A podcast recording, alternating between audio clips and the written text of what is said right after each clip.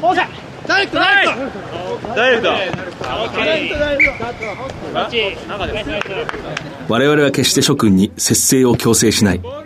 ただ不節制をもってその後の共同作業に支障をもたらすことを嫌悪する。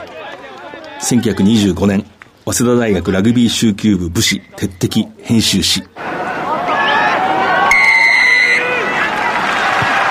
藤島大の楕円球に見る夢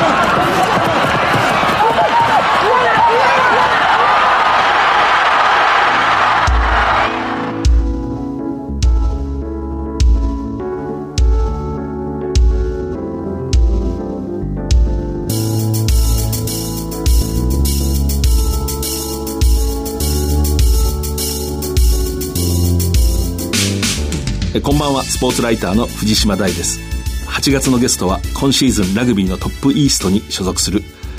日野自動車レッドドルフィンズに移籍したセンターの山下大吾さんです。お楽しみに。えーまずはこちらから長野県菅平高原で行われたラグビー7人制の全国高校大会アシックスカップ。先月21日最終日の決勝は東福岡高校が御所実業高校を26対12で破り初代王者に輝きました。この大会は7人制が実施される2016年リオデジャネイロオリンピック2020年の東京オリンピックに向けた、まあ、若手の発掘強化の狙いを持って47都道府県の代表計48校が出場して3日間内容のある試合が続きました。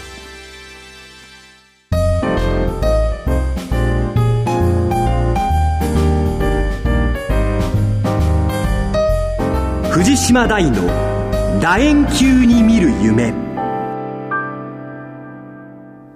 改めましてスポーツライターの藤島大です今夜のゲストは日野自動車レッドドルフィンズのセンター山下大吾さんですよろしくお願いしますよろしくお願いします。えー、山下さんといえば、サントリーでキャプテンをした、えー早稲田大学でもキャプテンをした、で、NTT コムの主軸として、試合に出続けた。そして今季、この春から日野自動車に、えー加入しました。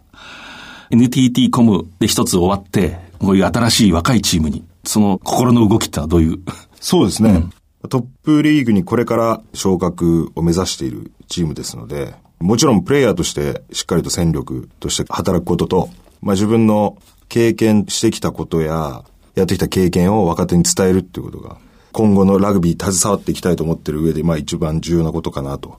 思って、まあ日野自動車にお世話になることにしました。はい。あの、ファンの人はその一報を聞いたときに、ちょっと意外な気がしたかもしれませんね。つまり、下部リーグのチームにあの山下大吾が入っていくと。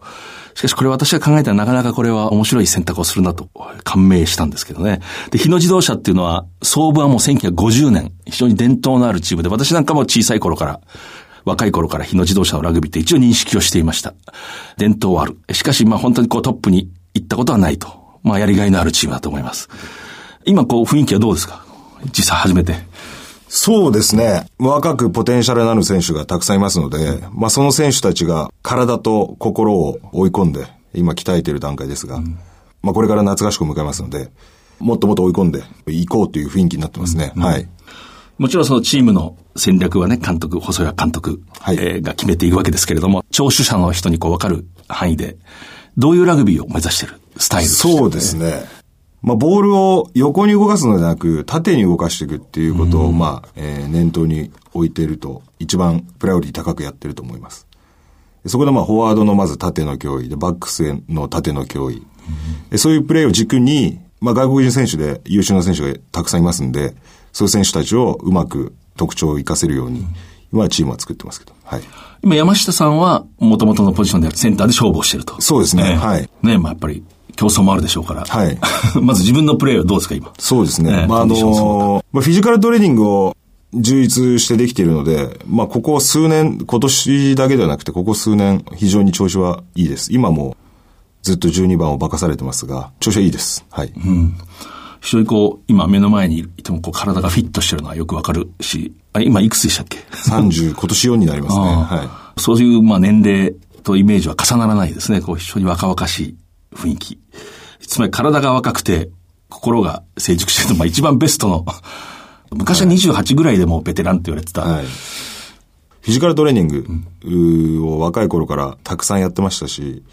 えーメディカルのスタッフ、それから怪我から戻る時の、まあ、その、メディカルの体制ですよね。そういうところが、まあ僕が若い頃から比べても非常に充実してきてますんで、そういう意味では、まあ長くできるようになってきたかなとは思いますけどね。総じて。はい。日野自動車の先方っていうのが縦にこう動動かすと。はい縦にそうですねところもまあそうですね外国人選手は当然行くでしょうけども。ねええはい。まあそういう部分と、うんまあセンターっていうポジションは多分、あの、バックスの中でも真ん中ですけど、まああの、チームの真ん中でもあるので、そういう意味では、特にインサイドセンターは、アタックもディフェンスも、まあ、中心になってくるんで、まあ縦のプレー、プラス横へのつなぎというのも、になっていると思います。はい。まあ、実は私は昔その、早稲田大学のコーチをした時に、1年生で入ってきた山下大吾と出会って、え2年間は関わったことがあるんで、こう、入学前に何かパーティーがあって、そこにこう入学前の山下大吾が来て、そう、早稲田の現役の大学生の中にこう入ってたんですけれども、もう体が、もう一人上村光太、国学院久我山からやはり、こう二人、いわゆるこう推薦入学のような形で入ってきて、なんか体がつきがもう全く違った。うわ、もう宝物のようなあ人間が入ってきたなと思ったのものすごい覚えてますよ。あの頃はやっぱりちょっと早稲田戦力、なかなか厳しくて入学試験のシステムなんかが今と違って、こう非常にこう無名校から叩き上げた人ばっかりだったんで、パッと立った時に体の骨格が違うっていうか、それを覚えてますけれどもね。そうですね。まあ自己推薦っていう形ですよね。入って入って。そうなんですよね。もうそれこそ叩き上げの選手が多いっていう印象は早稲田にはありましたね。ただまあ僕はまああの大学に入った時は何でも受け入れて何でも頑張るっていう心持ちで入ったので、きつかったですけど、頑張りました。は い体とかはまあ、その他の選手に比べたら大きかったかもしれないですけど、やっぱりあのヘッドダッシュっていう、ヘッドスピードっていうトレーニングは、が早稲田の伝統のトレーニングであるんですけど、それは、どんな先輩にもかなわなかったですね。追いつけなかったですよね。はい。だからそれは非常に、あの、1年生の時はよく覚えております。はいあの練習はもう昔の練習ですけれども、要するにコーチがキックをこう蹴って3人か4人でそのボールを取って、まあディフェンスが立ってないのにこうボールを繋いでゴールを切っていくと。私はでもあの練習には意味が今でもあると思ってるんですけれども、あれやはり早稲田みたいなチームには非常に向いてる練習で、一軍の優れた選手と受験浪人の中で入ってきた一年生が一緒に走ることによって、下が一気にこう上にこう上がっていくっていう。そうですね。えまあ、あの、きつい、僕はやっぱりあの、まあ、いい意味で、あの、目をつけていただいてたので、当時のキャプテン、バイスキャプテンとかによくあの、呼ばれてですね、4人1組でやるんですけど、きつかったですね。でも今、あの、ラグビースクール、私の息子がラグビースクールでお世話になってるんですけど、まあ、他のラグビースクール見ても結構あの、やってらっしゃるところ多いですね。それコーチが昔の人。は いいやいやいや、そうですね。はい。しかしまあ、あんまりそういう話は昔話になってしまいますけれども、あの、要するにこう、チームが強くなるときっていうのは、こう、分解した数値でフィットネスをやるだけじゃやっぱ強くならないですよね。これだけ走ったからもう十分だ。この人間はこれだけ走ればいいんだ。それはおそらくサントリーとかパナソニッククラスの最後の段階ではそれでいいんだろうけれども、やはり大学生なんかは、あるいはトップリーグの下位のチームは、やはりチーム全体で何かこう動いて、こうチーム全体がきついと思う練習をするっていうのはすごい大事な、私は気がするんですよね。こう何かそれが目に見えないこう粘りだとか、そういうものをこう醸成していくという、なんか昔の練習に利があるなってよく思うことが最近よくありますね。ええ。そうですね。あの、まあ、サントリーから NTT コムに移籍した時の方が、まあ今、大さんがおっしゃられたように、そういう、まあどっちかっていうと、何でもこう管理されて、しっかりとシステマティックにやってる中で、まあこう、みんなで動くっていうことが多くて、で最初非常に違和感は感じたんですけど、まあこれも必要なことなのかなと思って、例えば数値では表せないこととか、コムの時はやって、最初は違和感感じましたけど、ラグビーって人と人の関係なんですよね。つまり、個別のフィットネスやると、その人のベスト、その時のベストは出るけれども、跳躍力がなくなる。おっかない先輩と一緒に走ると、自分の中の思わぬ力がこう引き出されていく。そうですね。ああいうのはやっぱコーチングにとってすごい大事な、そうですね。えーついコーチング論になってしまいましたけども。そうですねえー。ただやっぱり、そう反面、まあそれをやるから、まあ自分は良くなってるっていう、結構集団でやることにみんな目が向きがちになっちゃうところが怖くて、トップチームの選手っていうのは、やっぱこのタイムを切れないとっていうのが、やっぱり一人一人、それだけプラスアルファっていうのをね、それ以外プラスアルファっていうのを、もう常に自分に矢印を向けてるので、そういう意味ではまあ、全体が伸びるから自分もなんかこう、伸びていくような感覚になってるんですけど、実は違うんですよね。だから、まあ、両方大事だと思いますけどね。ちょっと深いい。い話で、えーもっと聞きたいところですけど、まあ、で、山下さんっていうのは、まあ、小学校の頃からラグビーを始めて、お父さんがね、ラグビーの先生ですね、神奈川県の。そうですね。ええ教高校の教員やってましたね。ええその影響もあって、で、まあ、桐蔭学園の高校生の時はもうすでに高校の世代としては一流の選手、私も花園でこう外にスカッと抜くのを見ましたけれどもね。で、その選手が、まあ、当時私コーチをしていた早稲田に入ってくるってんで、本当にコーチ仲間と、この二人を伸ばさなかったら本当に俺たちは犯罪だなって 話し合ったのをよく覚えてます。で で、言ったように、その、まあ、その大学の2年までがどちらかというと、そういう全体でうわーっとこう、きつい練習をしていくような中で育って、で、3年の時に、例の ボスがやってくるんですね。あの、清宮克幸監督。で、4年の時にキャプテンとして、まあ、久しぶりの優勝を、まあ、遂げると。これも今聞いてしまいますけれども、この山下さんっていうのは、清宮監督の薫陶を受けて、で、サントリーでは今ジャパンのを率いてるエディ・ジョーンズさんの指導も受けてると。で、ファンの方非常に興味があると思うんですけども、この有名な二人の指導者ですね。まず、清宮監督とはどういう、語ってください。清宮さんは、そうですね。まあ、二人ともですけど、まあ、非常に情熱家であり、勝負師ですよね。そこに一切の妥協はないんですね、二人とも。清宮さんは、やはり特にですけど、フォワードの強化に長けていると思いますね。コーチングの特徴を言うと。で、バックスはどっちかっていうと、パスが速くて、スペースを長い、足の速いやつが走るっていうのが好きですよね。非常に理にかなっているとか、っていうか。なんならもうボール後ろに下げたくないみたいな 感じのラグビーを、はい、されると思います。えーその大学の時ですけど、まあ、ストラクチャーっていう、いわゆる戦法戦術ですよね。そういうところもすごく細かくやったんですけど、一番肝になる部分、例えば一人一人のボールの当たり方とか、体の使い方とか、まあ、パスの精度とか、そういうのをもう、それこそ、きつい状態の中で練習でやらされたっていう記憶はありますね。だからまあ、本当にあの、一番大事なところっていうか、まあ、それこそスクラムとかラインアウトとか、スクラムですよね。そういうところが分かってらっしゃるのかなっていう感じはしましたね。だからまあ、軸がしっかりしてたかなというふうに覚えております。あの、大学の時の山下首相の時は、こう、まあ、あの、清宮監督ね、発信力があるんでね、ちょうど早稲田に新しいいいグラウンドができたり、少しこう、推薦入学が昔と違って増えて、いい選手も昔に比べれば入ってくる。そういうイメージで、こう、どんどん強気でこう、発信していたんですけれども、清宮監督本人が僕にポスッと言ったことがあるんですけれども、数年後に言ったんですね。メンバー表を見比べてくださいよ。あの時のメンバーを比べたらね、関東学院のあの時の決勝のメンバーはみんなトップリーグでレギュラーになってる。で、早稲田でトップリーグに行ったのも数人しかいない。あの、実は苦しい戦力だったんですよとえー言ってたのをよく覚えてますけどもね。えーまあそうですね。体もちっちゃかったですしね。ただまあそういう流れを作っていただいたっていうのはまあ後押ししたと思いますし、えーまあ僕の代に限って言えば、まあ同期ですよね。やっぱ4年生が、あの、それこそ、1、2年生の頃に 培われたやっぱりこう、心の部分っていうのがやっぱ強く持ってましたんで、そういうところがまあ良かったと思いますけどね。はい。特に。まあ戦力的に見るとやっぱり関東学院は今トップリーグで活躍してる選手ばっかですので、単純に比べるとね、見比べるとちょっと、あの、あれですけど、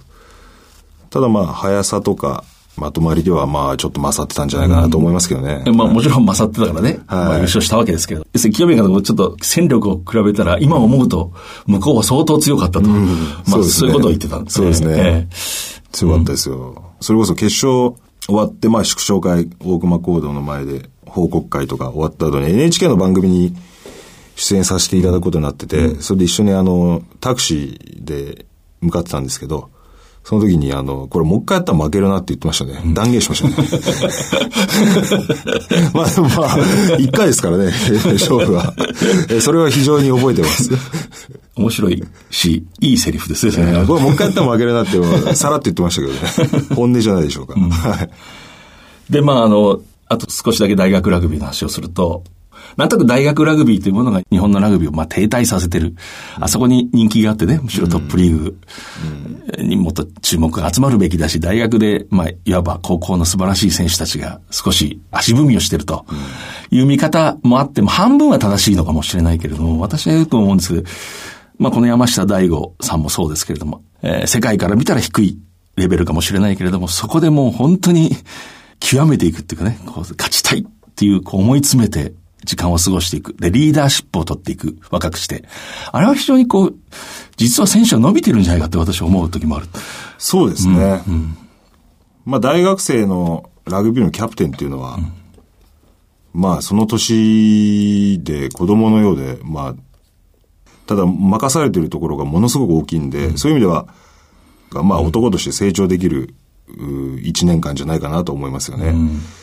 ただ大学のラグビーにとっては、その、停滞させてるんじゃないかって言われてることは逆にこう、まあ自分たちがもっと勉強しなきゃいけないっていうチャンスだと思うので、そういうの捉えると、まあその本当にトップで日本代表に入ってる選手とかに、やっぱり大学の中でしっかりとした技術的なものを与えなくてはいけない使命を負ってるんじゃないかなと思いますね。なるほどね。はい、そう思いますね。まあ一人の選手にとっても、例えばジャパンに大学生で入って、ジャパンではまあどちらかというと、周りにすごい人がいて、まあ、必死でついていく。それこそずっとフォロワーになってしまう。しかし大学に帰る今度リーダーになる。で、ジャパンで習ったことがそのまますぐトライとか、トライのような形になる。幸福していくっていうのは非常にこう一人の人間にとってはいい気がする。そ、ねええ、まあ、その彼らがやっぱり今一番伸びる時期ですからね、その時期は。うん、しっかりと、だからコーチとかも監督とかもやっぱりあの、負っている責任というのはまあ大きいと思いますけどね。はい、そう思いますね。はい、それでまあ、卒業してサントリーに入る。サントリーでもキャプテンをして、まあ優勝もしましたね。リーグを制覇した。あの時のことはよくこう、まあもちろん覚えてるでしょうけど。うん、そうですね。うん、まあ2007年のシーズンに優勝できたんですけど、まあキャプテンになる前の年に、2005年の第3節ぐらいですかね、うん、神戸製鋼の試合の時に、膝の怪我をして、まあ、お皿がこう粉砕骨折しちゃって、で、まあ筋力もなかなか戻んなくて、で、膝も曲がらなくてっていう、まあ、ちょっと時間かかったんですけど、まあそれから復帰して、なんとかキャプテンとしての、まあ個人的な話になりますけど、キャプテンとして、まあ優勝できたってことは、まあ嬉しかったですよね。非常にあの印象に残ってますけど。うん、はい。あれも今思うと面白くて、負傷で練習もできない人をキャプテンに選んだ。そうですね。まあ、清宮監督ですね。そうですね。まあでも、当初復帰予定だったので、見込みがあったので、非常に清宮さんには迷惑かけたと今でも思っております。そういう意味で、まあ、最初の年に役に立てなかったというか、まあ、それでもあの、自分はいろんなところで話したりとかっていうのは、まあ、やってたんですけども、やはりグラウンドに立てなくて、でも清宮さんはキャプテンにしていただいてっていうところで、まあ、ものすごく清宮さんには迷惑かけたなっていうふうに、まあチームにももちろんですけど、思って、えー、おります。はい。まあ、ああいうのは僕らみたいなジャーナリズムは、まあ解説者なんかは簡単に山下師匠、いろいろ辛いでしょうねなんてこう言うんですけれどもね、そんな言葉で片付けられないような、やっぱり悶々としたものとか、ね、悩みっていうのはあったそうですね。うん、まあ、あの、いろんな、まだ4年目でしたんで、うん上の選手の方が多い中。でも皆さんすごく、特に口でどうのこうのっていう、あの、頑張れよとかいうのはなかったですけど、まあ多分気使ってもらってて、今考えると本当にみんなにも迷惑かけたし、まあ僕が悶々としてるっていうのはまあ自分のせいなんで、えー、みんなには迷惑かけたなっていう感じですけどね、申し訳なかったです。もちろん怪我したくてする人はいないんですけれどもね。で、私もささやかなコーチ経験で、怪我した時にその選手の非常に個性と能力、人格がよくわかりますね。大学生なんかのレベルでも賢くてしっかりしたやつは、怪我をすると大きくなって帰ってくる。体だけじゃなくて、こう、心身大きくなって帰ってくる。で、そのままこう、どちらかというとこう、しぼんでしまう、えー、人もいなくはない。そういう人によくわかりますね。うん。多分それで大きくなったんでしょう。まあそうだといいんですけどね。はい。ね、まだまあ現役は続いてますからね。はい、あの総括するには早いんだけれども。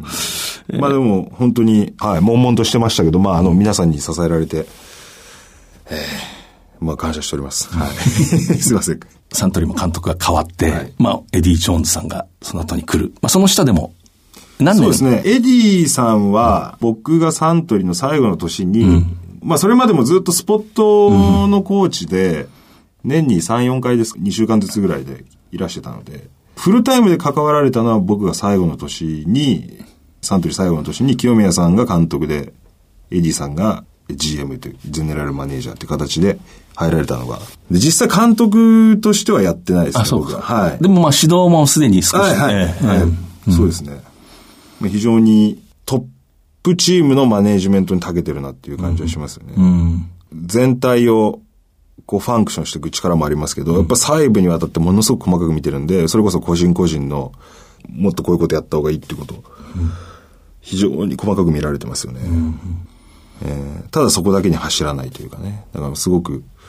経験があるんでしょうかね。まあ、全体像をはっきり打ち出すけれども、はいそのためのまあ細部、ディテールを見ていく。まあ、コーチング論からしたら非常に当たり前のようはない感じるんだけれども、できる人は少ないですね。ねそこに妥協がないというか、やっぱり自分がなんかこう教えていく、でこうやりたいんだっていうことをやっぱ厳しい目で見ているんで、やっぱり、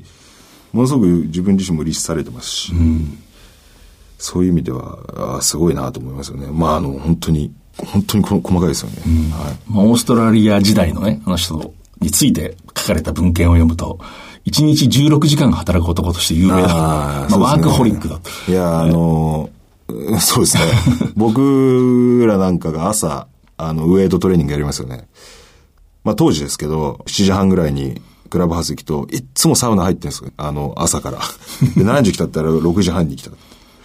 えっつって。で、それで練習終わってからも一番最後までいらっしゃって。で、昼間の合間とかはもうサッカーの試合とか、海外のセリエ A とか、そういう試合のビデオとかもずっと見てるんですよね。で、ラグビーの試合も見てますし、だから本当に、なんていうかな、好きなんだなっていうか、細かいんだなっていう、えー印象は。僕はエディ・ジョーンズさん、こう、なんとなくこう、外から見ていて、やっぱああいうこう、一流のコーチで勝つ人の一つの特徴だと思うんです。ある意味こう、簡単に豹変しますね。そうですね。例えばサントリー時代、どちらかというと清宮監督のスクラムに非常にまあ力を注ぐことをやや批判的に見てた気がする。試合で何回しかないのに何時間もかけて組んでる。多分その時は本当にそう思ってたんでしょうね。で、ジャパンでしかスクラムが弱いとやられるってことが分かると、急に今度スクラムを、フランスのコーチを呼んできて、ずっと組む。で、まあ、当たり前といえば当たり前なんだけれども、そこ、まあ、簡単に変わりますね、ある意味。まあもう本当リーダーの特徴でしょうね。まあ、朝礼母会っていうんですか、ね はい。まあでも、大いに、あれだと思いますけどね。はいそして結果がやっぱり出ますからね。すごいなと思います。いや、そう思いますよね。まあ大体一流としてはそういうところがありますよね。パッともう変える。ダメだと思ったら、すぐこう自分が間違ってると思ったらすぐ変える。あるいは今新しいこの潮流が来てると思ったら、その情報には必ずアクセスをいやして。そうですね、えーそういう意味ではもう、そうですね。エディさんにとっては、まあ、一日一日がまあやっぱ勉強なんでしょうね。そういう感じがしますね。まあ、勉強しなくなったら終わりだみたいなことをおっしゃってましたけど。えーそういうのをまあ実践というか体現されてる方だと思いますけどね。はい。で、そう、さっきの清宮監督論にちょっと戻ると、清宮監督ってのは今度、その試合に勝つみたいなのも上手でしょ。あそうですね。ビデオを見て、ここに穴があって、こいつが気が弱いんだからもうここ行けば勝つんだみたいな。ね。ええさっきちょっと言い忘れましたけど、分析がすごいですね。あのまあ、僕らが、まあ、まあ、特に印象残ってるのは、まあ、社社会人の時もありますけど、大学生の時ですね、やっぱり。分析力でやっぱ勝ってましたね。今思い出すと、例えばどういうこと言うんですかこ慶応ですと、まあ、印象残ってるのは何かな。最初の、まあ、竹本、今、龍太郎って、当時1年生ええ。でナンバーエイトで、1年生ながらすごくいいナンバーエイトがいたんですけど、最初竹本のところにボールを蹴ると、キックオフ。で、相手がどっかか忘れましたけど、結構ゲインされてるとこがあって、もうパスはないから、こいつに3人で行けみたいな。だから最初に、パスないんだよ、こいつは。で、う、なんとなく、こう、小さい頃からの喧嘩の匂いがします。そうですね。だから、あの、要はそういうことでキックカウント、あの、フルバックが来るときも、いやいや、横にパスしないんだから、このフルバックは。二、人で行けとか。そういうのは、確かにでも試合になるとそうなんですよね。あの、教科書通りだと、この選手がいて、ねこの選手を一体一人一人で見てっていうのはあるんですけど、そういうことは、清宮さんの中にはあんまり意味のないことですね。だ例えば3対2するにしても、いや、大悟は、その引きつけてパスするより、二人目の外にステップ切ってけって言って、そしたら引きつけてるのと一緒だろうとか、もしかしたら抜けるかもしれないぞって。そっちの方がディフェンスしづらいよって言って、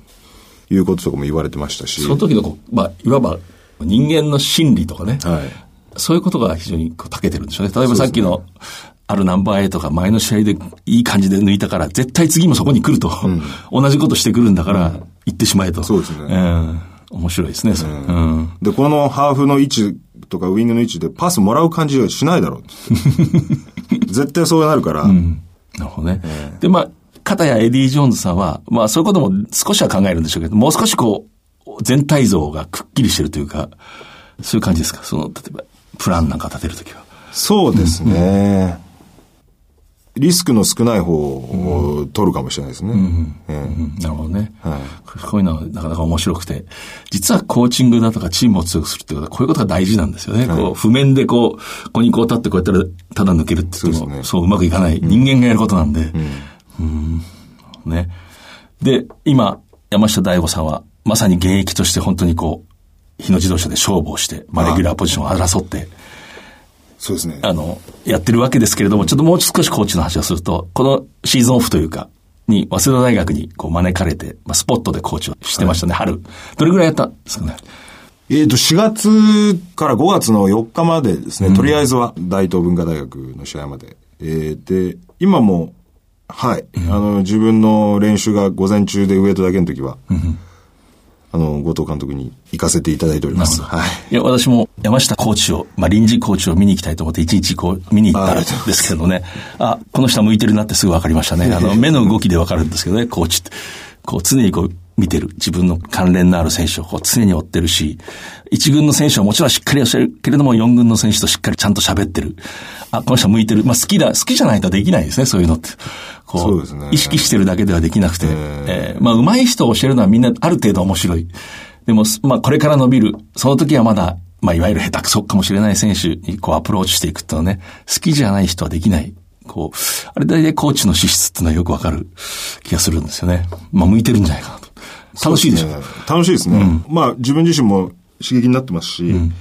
特にその、今、大さん4軍って言いましたけど、あの、まあ、シニア、ジュニアって分かれてるんですけど、ジュニアの選手とかは、なんとなくのイメージは持ってるんですけど、そのイメージが先行してたりとか、ボールの取り方が本当に悪かったりだとか、そういうことを一個ずつちょっとだけ直すだけで、全然あの変わってきたりするので、非常にこういう声かけの仕方をしたらいいんだなとか。で、まあ僕なんかがこうやるんだっていうのは簡単なんですけど、それだと人は聞かないんですよね。聞いたふりはするんですよね。なるほど、なるほど。えーだからやっぱり、あの、しっかりと細かく見て、で、それぞれにアドバイスするっていうのは、ちゃんとはできてないと思うんですけど、まあ、させていただきましたね。で、まあ、一般的にはその、コーチの、まあ、心と、選手の心っていうのは、まあ、少し違う、まあ、マインドっていうんですかね。とは思いますけれども、選手にとってコーチをするってのは、すごく自分が上手くなる、いい機会ではないかと私は思うんですよね。そうですね。その、逆で言うとちょっと甘く見ちゃうところもあるんですけど、まあきついよなとか、あの、多分、あの、これきついわ。あるんですけど、エディ・ジョーンズが忘れてる感覚ですね。そうですね。まあ、でもまあ、あの、僕にとってもものすごくあの、自分がプレーする際にプラスになってますね。はい。で、今、日野自動車にちょっと戻りたいんですけれども、先ほど言った、非常に自分としても充実している。で、まあ、もちろん一選手であるけれども、リーダーシップを期待されて当然入団してると思うんで、コーチの経験も少し大学でした。今、そういう意味では、こう、チームをどう見てますか？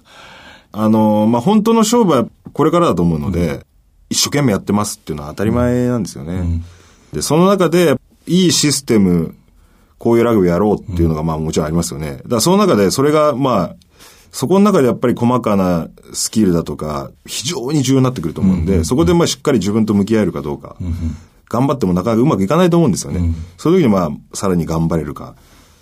そういう粘り強さをこれからチームとして、まあ今作っていってる段階だと思いますね。はい。なのでそういうところではしつこくしつこく、えー、アプローチしていきたいなと思ってますね。まあ、山下さんの現役のキャリアの中でも、まあ、勝ち切るチームと勝ち切れないチームの差っていうのは、そういうところですか、まあ、そういうところですね。詰まるところそういうところだと思いますね。そういう人間が多いチームの方が、粘り強い方がか勝つと思いますけどね。なるほどね。そういう人間の集まり。で、まあもちろんチームとして、両方なんですけどね。チームとしてしっかりまとまってないといけないんですけど、ただそれだけだとなんていうかな、そそれが選手を一人一人強くしてくれるわけじゃないですからね。だからそこを大きくするのもやっぱり一人一人だと思うんで。本当でも今大事な時期だし、日野自動車のラグビーにとってね、あの、はい NEC を率いた明治でも指導した細谷さんを迎えて、えー本当にこうやっていくぞと、はいこう会社としても、ま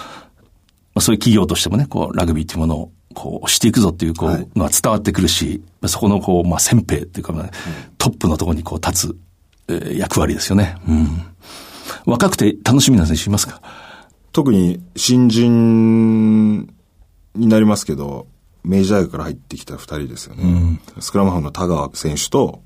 ウイングの小沢選手。ウイングのねええあと、フルバックの松井選手ですね。まあ、センターもやるかもしれないですけど、帝京大学。帝京大学です。去年はずっと足首の骨折をして試合に出れなかったんですけど、まあ3年生の時とか試合出てまして、えーまあ183子あって、まあ体重も95キロぐらいあるんで、荒削りですけど、これから楽しみですね。はい。あの、元々の高い身体能力を持った選手が、まあトップリーグ向きっていうか社会人向きなんじゃないかなと思いますけど、はい。で、今トップイーストにおられるということで、まあトップリーグはひとまず離れたので、若干こう客観的に語りやすいと思ってあえて聞くんですけど、ファンの人を聞きたいと思うんで、はいまあパナソニックが王者で、まあ東芝、サントリー、神戸、まあヤマハ、トヨタとこういるわけですけども、実力チームがね、ちょっとこう特徴をね、実際戦った立場として、例えばパナソニックって何が強いですか？パナソニックは、まあ、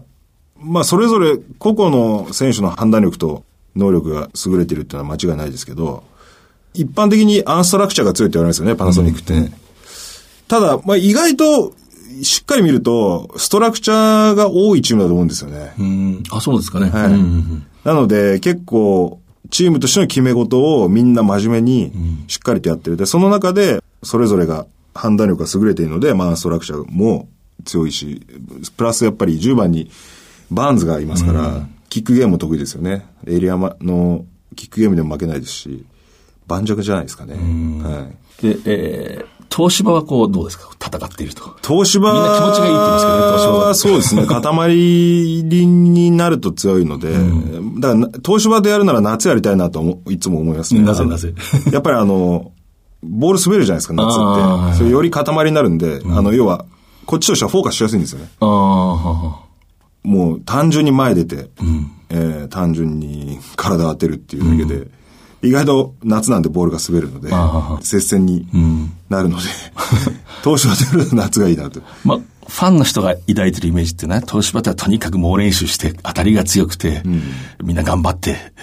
細かいことはしてこないみたいな、し仕掛けないみたいなイメージですけど、それはちょっと単純ですか？やっぱりあの、そのトップの中で特徴が出てるだけで、非常に細かいと思いますね。ああ、そうですか。はい。うん。いや、どこに細かいっていうと、当たり方とか見てもそうですし、まあその、選手のシェイプの仕方とかも、もう一昨年、去年あたりから非常にこだわってるなって感じがしますけどね。今年はよりだから、富岡さん、哲平さんになったんで、そういうところがやっていくんじゃないですかね。パナソニックも実はしっかりストラクチャーがあると。いやいやもうで東芝は実は荒々しく見えるけど細かいと。そうですね。なるほどね。えーで、その中で、まあその要は、サントリー、東芝、パナソニックってよく言われますよね。特徴がそういう、あるっていうだけで、非常に細かいと思いますね。どこのチームも細部にあたって。はい昔こう在籍したサントリーは、やっぱり今ちょっとおっしゃいましたけど、そうですね。まあ、サントリーも、まあ、若い選手にこれからどんどんどんどん、まあ、あの、一時期、あの、連覇した選手たちが、まあ、もう30超えていますし、まあ、そろそろ若手が出てきて、まあ、そこら辺の兼ね合いじゃないですかね。はい。で大久保さんが、直江さん監督やってるんで、でそれにもうお世話になったチームですし、7年間、あの、ぜひ頑張っていただきたいなと思っております。自分が戦うときはサントリーと、ここを止めるのが、まあ、秘訣だみたいなのありますか？あるいはここを譲るともうやられてしまう。いや、これも3つのチーム全部そうなんですけど、広く考えないで、やっぱり一点集中というか、まあ、サントリーもあの、比較的ライン上げてきますし、アタックのラインを上げてきますし、そういう意味ではあの、まあ、やりやすいっちゃやりやすいんですけどね、あの、挑戦する方としては。はい。なので、まあ僕なんかはやっぱりライアン、12番だったんで、ライアンとかをしっかり止めることを考えてましたし、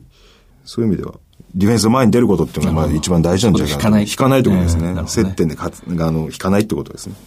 神戸製鋼は、私解説しててなかなかこう難しいですね。神戸製鋼ってのは、これは言える範囲ではどうですか？いや、神戸は、そうですね。クレイグ・ウィング、元チームメイトですけど、2年一緒にやりましたけど、彼が10番で僕が12番やってる時は、すごい選手だなと思ってて、この選手は なかなかいないなっていう、えー、感じだったんですけど、その彼があの12番にいますんで、まあ、ジャック・フーリーもすごいですけど、まあ、実はウィンギーが仕事効いてるんじゃないかなと。ああ、なるほど。はい。まあ、これ、すみません、個人個人の話になっちゃいますけど。はい。なので、今年は神戸製鋼ですね。クレイグ・ウィングに注目ですよね。はい。ジャパンでもね、やっぱりこう、欠かせないっていういや、感じですね。欠かせないですね。どこが優れてます？やっぱコンタクト強いですよね、基本的には。で、あと、なんていうんですかね、リーグなんで、両手でボールを持つので、これはまあ高校生とかよく見ててほしいんですけど、